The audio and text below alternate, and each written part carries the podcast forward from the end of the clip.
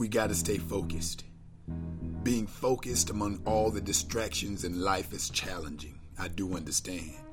But the rewards of being focused far outweigh the difficulties of remaining focused. Focus brings everything into clarity, a clear vision. Clear vision is what we need to ultimately succeed.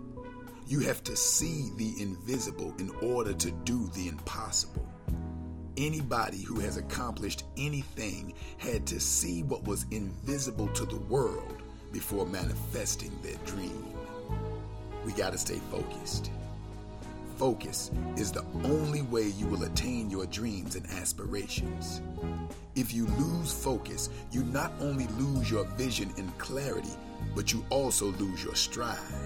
Stride comes with momentum, and momentum is that secret ingredient that propels us all forward. Every step we take, every opportunity we explore, every rock we don't leave unturned is a step in that momentous direction. So we got to stay focused. And if you are capable of understanding your real power and having a laser beam like focus on your goals and objectives, then your road to success won't be as long as you think it will be.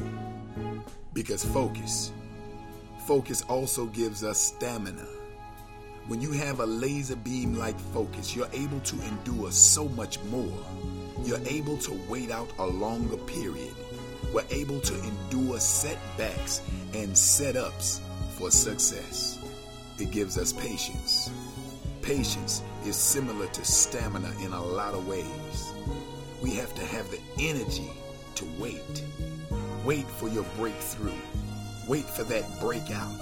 As you move forward, every step you take with momentum and clarity is a positive step in the direction for overall success. So we're going to keep it moving and we're going to keep focused on all the things we know we have inside of us.